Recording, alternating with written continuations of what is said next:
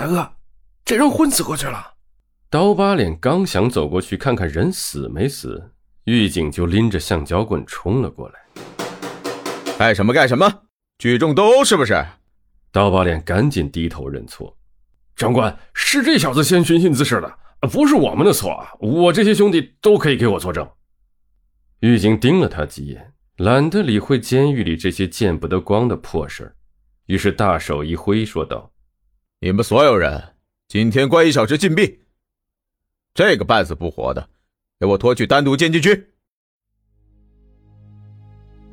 单独监禁区是监狱里管控最严格的地方，这里的囚犯一般都是要终生关到死，连放风时间都没有的人，无一不是罪大恶极之徒。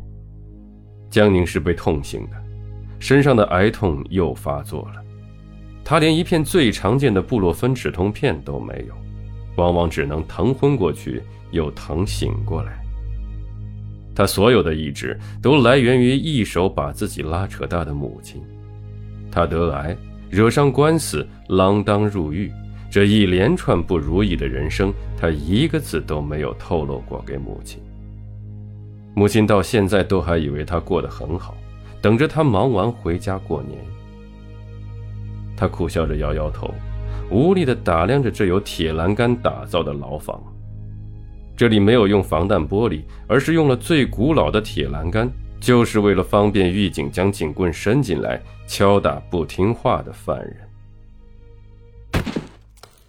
啊，又来新人了，哼，这次有点年轻啊。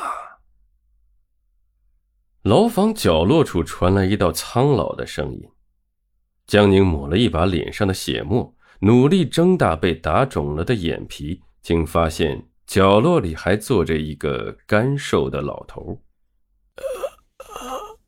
啊啊！你是谁呀？不是说这里是单间吗？怎么还有一个人？嗯。你居然能看得到我，听得到我说话？废话，你这么一个大活人，我还得看不见吗？呃，江宁撇了撇嘴，说道：“只当是对方在监狱待久了，拿自己寻开心。有趣，有趣，原来你竟是难得的阴阳眼。”怪不得能看破我的隐匿秘术。只可惜呀，你这身体外忧内患，怕是撑不了几天呢。白瞎了这么好的资质。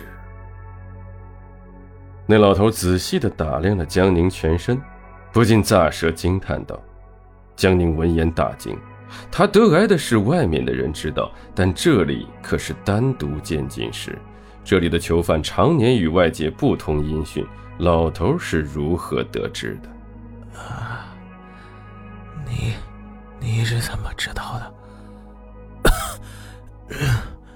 你到底是什么人？小子，你这体质十分难得，死了很是可惜呀。有兴趣和我做个交易吗？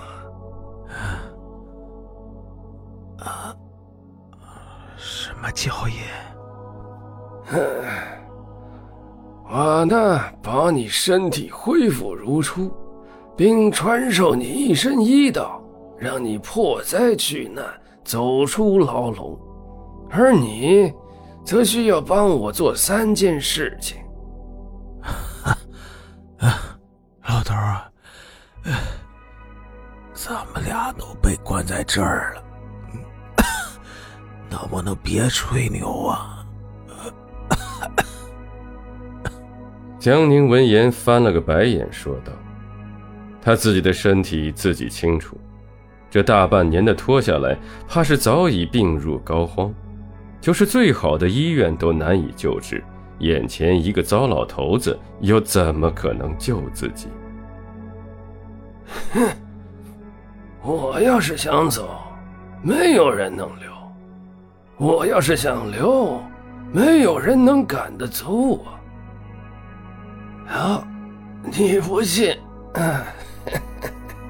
老头闻言，脸露微笑，说着抬手一扬，手中似有光芒闪过。